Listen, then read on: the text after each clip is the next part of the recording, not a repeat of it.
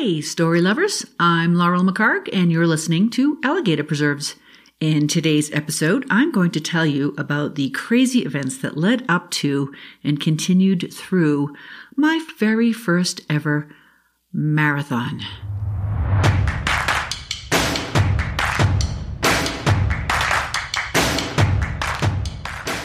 Welcome to Alligator Preserves, a weekly podcast about revealing yourself through storytelling, story reading, and story writing, but probably not story arithmetic because that's not a thing.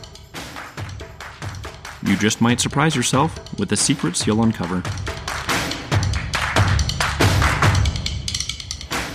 Anyone who knows me from the time I was young knows that I wasn't exactly a jock growing up.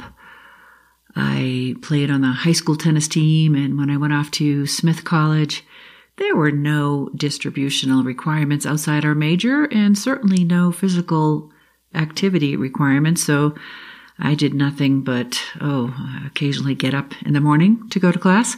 When I decided to go to West Point, however, that changed just about everything, and and I learned how to run and got quite good at it.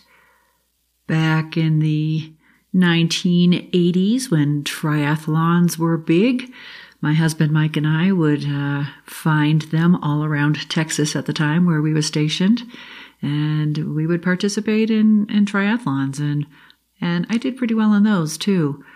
The longest triathlon being the Texas Hill Country Triathlon, which was a real butt kicker. I remember getting to the last section of that race, which was a 10 mile run after having the uh, completed the one point something mile swim in a lake and a 48 mile bike through Texas Hill Country and then the 10 mile run. I remember, oh gosh, approaching the seven mile point and I had been mostly walking between rest areas. And I remember hearing a man's voice behind me saying, come on, come on, you can, you can, you can make it. And I was thinking, oh, who is this jerk behind me? And I turned around and I saw a man who must have been in his seventies, perhaps, maybe, maybe even eighties. Of course, I was younger then, so maybe he was only 50. I don't know. but, uh, he caught up with me and gave me great encouragement. And I asked him how many triathlons he had competed in. And he said that this was his first, which I couldn't believe. However, he did tell me that he had done many marathons in his day. And so he was, he was cruising on the, the last 10 miles of this point. So he cheered me on and stayed with me for a couple more miles until we could hear cheering at the finish. And then he left me in his wake. And, uh, I, I managed to finish. And it was pretty encouraging to know that people of a more mature age could still do cool races. Uh, Mike and I did several adventure races back in the day, but I had never done a marathon. So when our son Nick was an ROTC cadet at the University of New Mexico, his unit was signed up to do the Bataan Memorial Death March Marathon in White Sands, New Mexico. And he encouraged me and Mike to come down and do it as well. And so I ended up writing a piece that was published in the 2012 March edition of Colorado Central Magazine, and I would like to share it with you. And also tell you a little bit about what I learned about Bataan. I had done a couple of half marathons in preparation for my first marathon, but my philosophy for training is more like um, it, it's a tapering philosophy where I, I feel like tapering for oh a very long time so that I'm well rested for a race, and then I'll complete a race, and then I'll taper until the next race. So I was perhaps not as prepared as I could have been, even though I, ha- I had done a lot of time in our local gym on the treadmill uh, training for this. But uh, here's what I wrote. You pick a race with death in the title as your first marathon? A friend chided me. The reason it was easy for me to say yes to this particular event was because of the actual Bataan Death March it commemorated. After reading about what the survivors of that tragic time experienced, I knew there would be no way that I could complain about a single step. And now I'd like to share with you some information about Bataan and the actual death march that occurred. And this information comes from history.com. And I'll provide a link to this on my website along with uh, pictures. I don't remember actually ever learning about Bataan, but let me read something from uh, history.com. The day after Japan bombed the U.S. naval base at Pearl Harbor on December 7, 1941, the Japanese invasion of the Philippines began. Within a month, the Japanese had captured Manila, the capital of the Philippines, and the American and Filipino defenders of Luzon, the island on which Manila is located, were forced to retreat to the Bataan Peninsula. For the next three months, the combined U.S. Filipino Army held out despite a lack of naval and air support.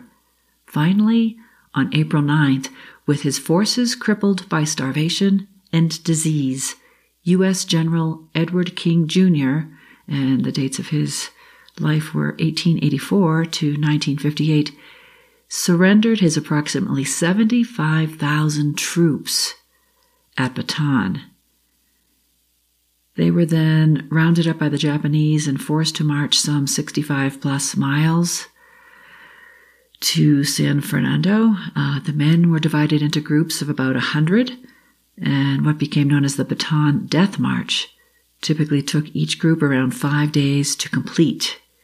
It says the exact figures are unknown, but it is believed that thousands of troops died because of the brutality of their captors who starved and beat the marchers and bayoneted those too weak to walk. Survivors were taken by rail from San Fernando to prisoner of war camps, where thousands more died from disease, mistreatment, and starvation. So, with that knowledge in mind, and when we showed up to register for Bataan, there were survivors from that death march there. There were four of them. So, uh, back to my piece. With our youngest son Jake, two great friends, and a truck full of gear, we hit the road. Nothing but beautiful skies and gusty winds ahead, which, within an hour from home, became tornado strength and showed no sign of easing at our destination. It'll die down as soon as the sun sets, my husband Mike threw out. We all hoped he'd be right. We surveyed our parking lot campground, campers struggling everywhere to secure tents, dust filled gusts, which blurred our vision and left grit in our mouths, a setting sun, and no sign of reprieve from the growing winds. It was fitting that we should have to experience some suffering before the death march. There's no way this can continue all night, I said with conviction in the tent with Mike and Nick and 50 pound weights, which we used to secure the tent perimeter. Our son Jake had decided to sleep in the back of the truck. We tried to sleep as our dome tent shook, with every zipper rattling, and threatened to fall in upon us. Ten o'clock. Eleven. Midnight. We began to giggle we could hear vague grumblings from our friends in their sleeker tent and knew that we were not the only sleepless ones. I had visions of lifting off the ground and landing in Munchkin Land. One o'clock, and I had to pee. I stumbled out of the tent and made my way across the street to a porta potty, and nearly ended my chances of making it to the starting line six hours later. With hair in my eyes because the wind was just blowing so, so, so crazily. And sand filled mules on my feet. The unexpected dip in the road along the curb took me down hard. My knee slammed onto something sharp, and the force of my hands on the gravel kept me from breaking my nose on the edge of a curb. I got up with difficulty, and although I knew my knee was gushing, my fear was that I had broken my thumb. I somehow managed to do my business then and limp back to the tent. Mike and Nick, incredulous that I had done so much damage in so little time, fixed me up with band aids and Motrin, and by 3 a.m., we were giggling again. The wind, remarkably, was continuing to grow in force. For the next two hours, I tried in vain to get comfortable.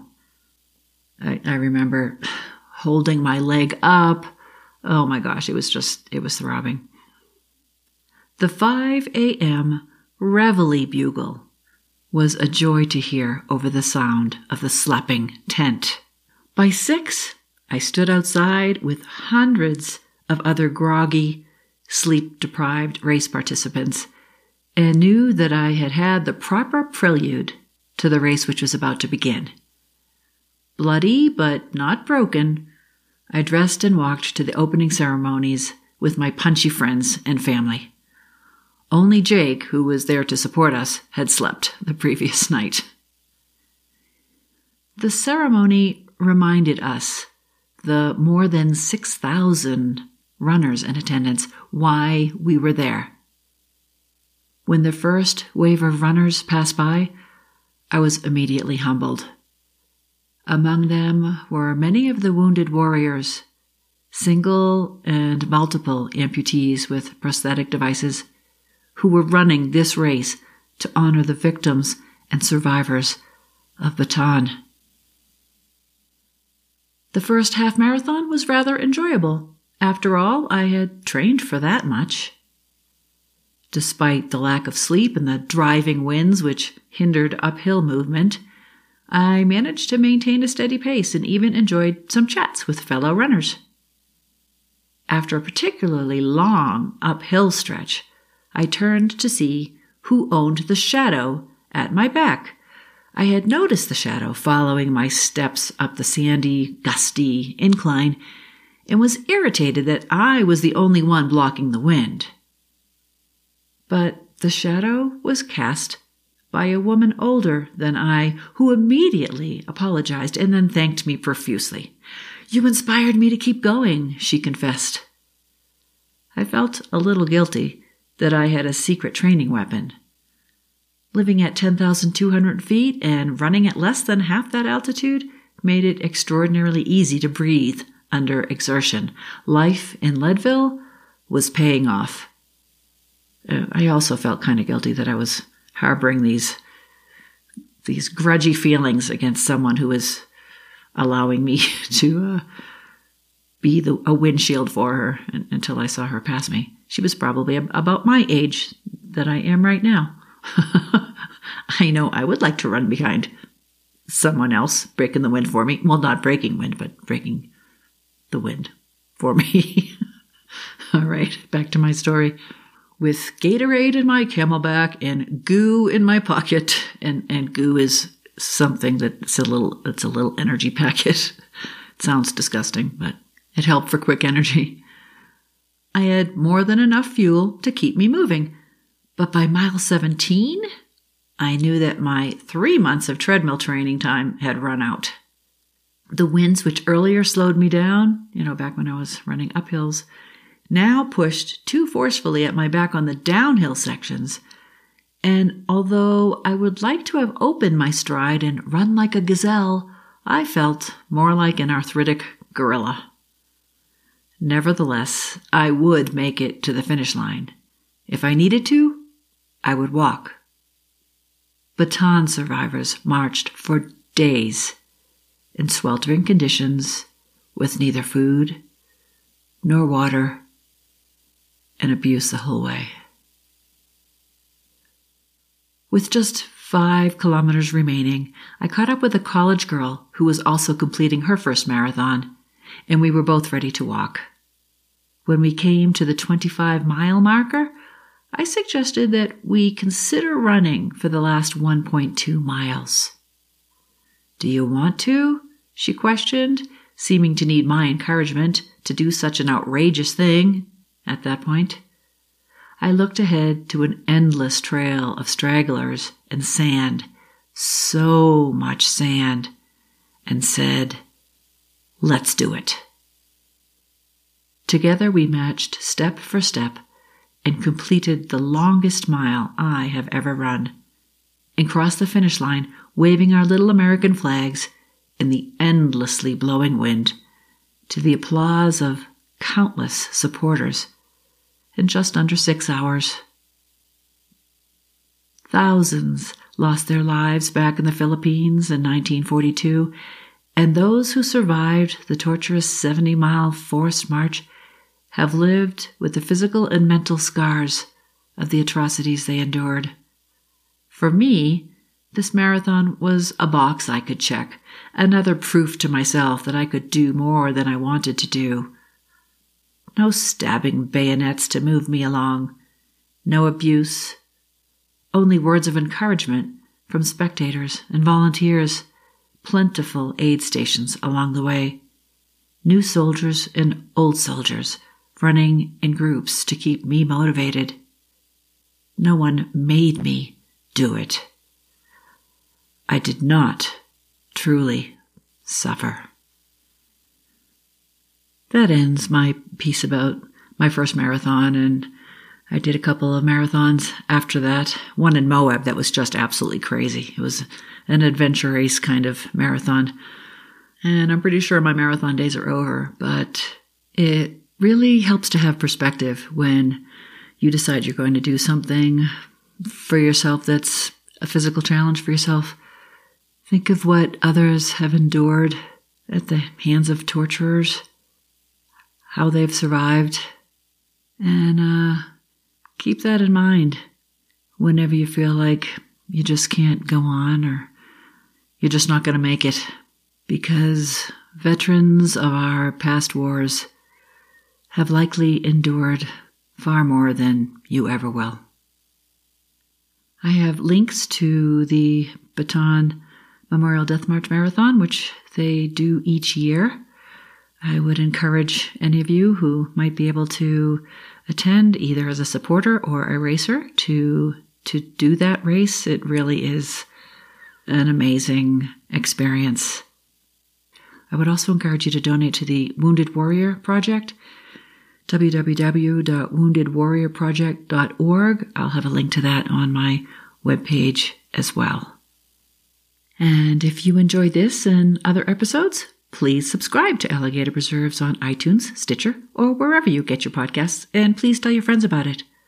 Perhaps you'll even support Alligator Preserves on Patreon. Check out the rewards you'll receive at patreon.com forward slash alligator preserves, and join me next time when I'll talk about something a little more lighthearted. I promise. Until then, spread a little goo on your toast. Bye.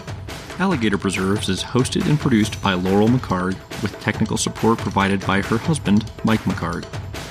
Follow her on her website at leadvillelaurel.com, where she writes about life, real and imagined.